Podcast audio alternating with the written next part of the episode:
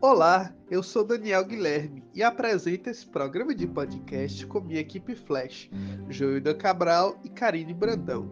Hoje vamos analisar juntos os episódios 15 e 16, Rei Tubarão e Trajetória. Todos estão muito abalados pela perda de Jay, Barry e Cisco pelas experiências aterrorizantes da Terra 2 e pela vitória de Zoom. E agora eles tentam seguir em frente.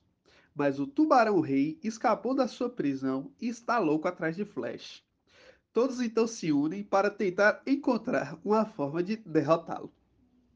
O Els então explica que sua terra, o Tubarão Rei, seu nome era Sheilender, um biólogo marinho que estudava tubarões e que foi atingido pelo acelerador de partículas se transformando no monstro.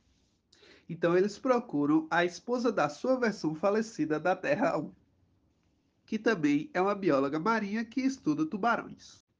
Então Caitlin diz que eles conseguem encontrá-lo em alguma área perto da água, pois ele precisa fazer uma reoxigenação do sangue, que é a quantidade do oxigênio a ser transportado pelo sangue para os órgãos do corpo e do tecido e é chamado de oxigenação do sangue ou nível de saturação de oxigênio.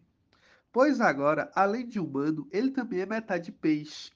E por causa do imperativo biológico, é um termo que é normalmente associado à sobrevivência e reprodução das espécies, ou seja, forças agindo para que ele garanta sua perpetuação.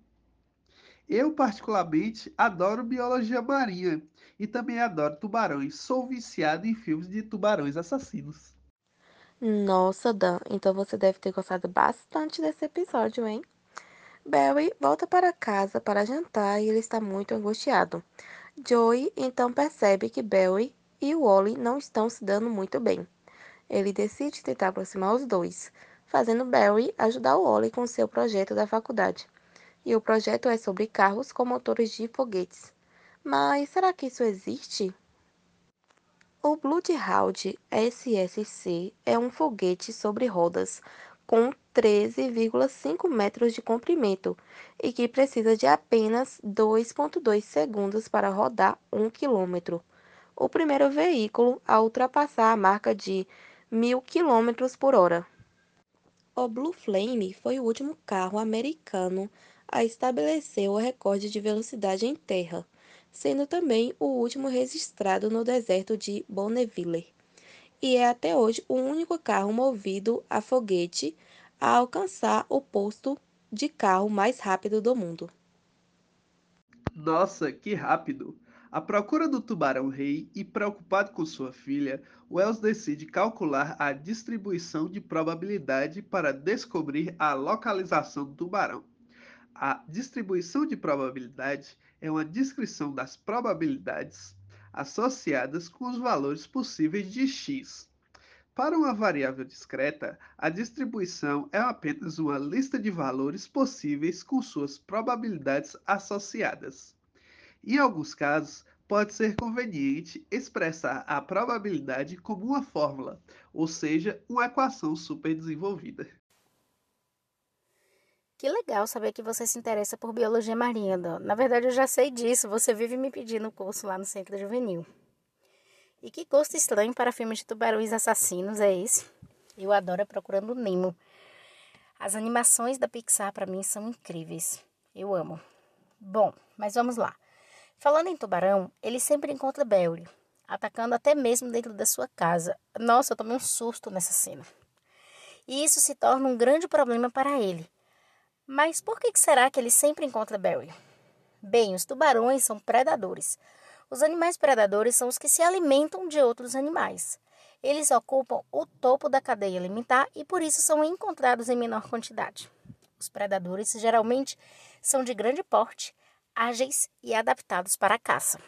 Além disso, os tubarões também possuem a eletrolocalização passiva, que é um processo onde certas espécies de peixes ou anfíbios aquáticos podem detectar campos elétricos usando eletroreceptores especializados para detectar e localizar a fonte de um campo elétrico externo em seu ambiente, criando como se fosse um campo elétrico.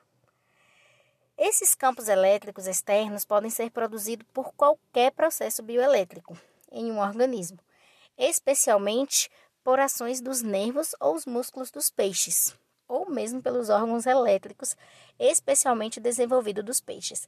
A gente não, não imagina, né, eletricidade em peixe. Outros campos são induzidos pelo movimento de um organismo condutor através do campo magnético da Terra ou da eletricidade atmosférica. É muita biofísica, né? E Barry, por ser um velocista, tem esse campo eletromagnético maior. E para conseguir capturar o rei tubarão, eles fazem um processo inverso, a eletrolocalização ativa. Baseia-se na distorção das linhas do campo elétrico produzido pelo próprio peixe, pelos objetos ao redor objetos próximos da superfície do corpo do animal, intensificar ou atenuar o fluxo da corrente transcutânea local, conforme a sua resistividade seja mais baixa ou mais alta, fazendo o boneco do flash que imita o campo magnético dele e cheio de tranquilizantes. Mas isso falha e Bell então corre ao redor do tubarão no mar para eletrificar a água. A água, para se tornar condutora, precisa conter alguma partícula, como sedimentos ou minerais que ionizam as moléculas, permitindo que as correntes elétricas passem por ela. Quando completamente pura, ela não conduz eletricidade justamente por conta da falta de partículas livres. Assim, joga um raio em seu peito e o derrota. Após isso, Barry começa a refletir sobre todas as suas experiências de culpa causada pelos acontecimentos recentes.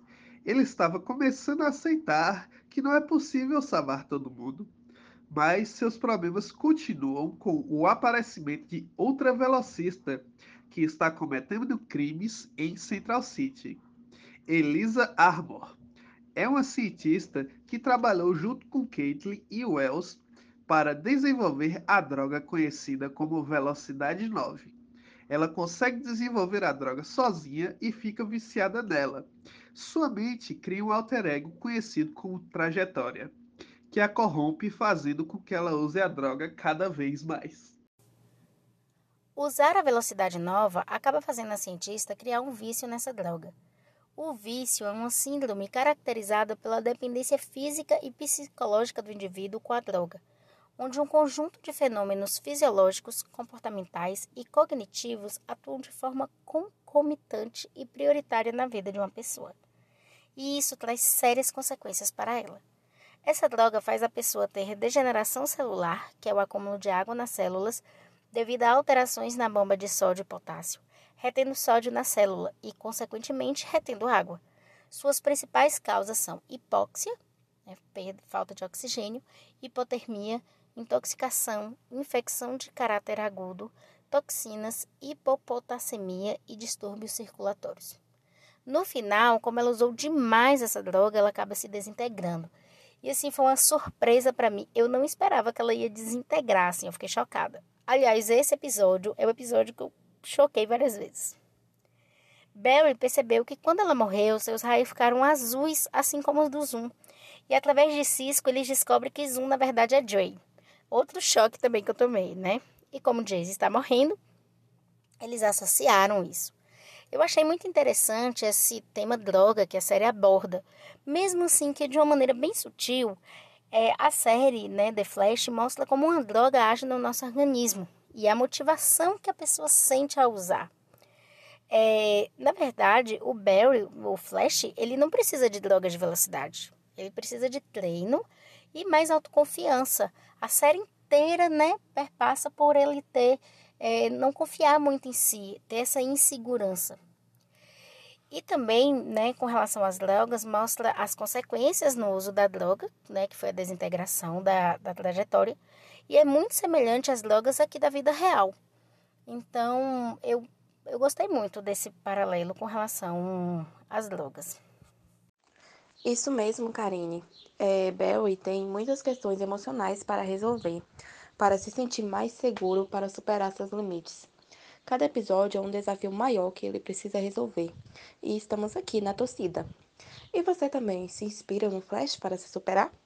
Não preciso correr tão rápido quanto ele, mas precisamos ir na direção certa. Finalizamos por aqui. A segunda temporada está incrível e esse episódio foi super rico de temas ligados à biologia. Até o próximo episódio e obrigada por nos ouvir, pessoal.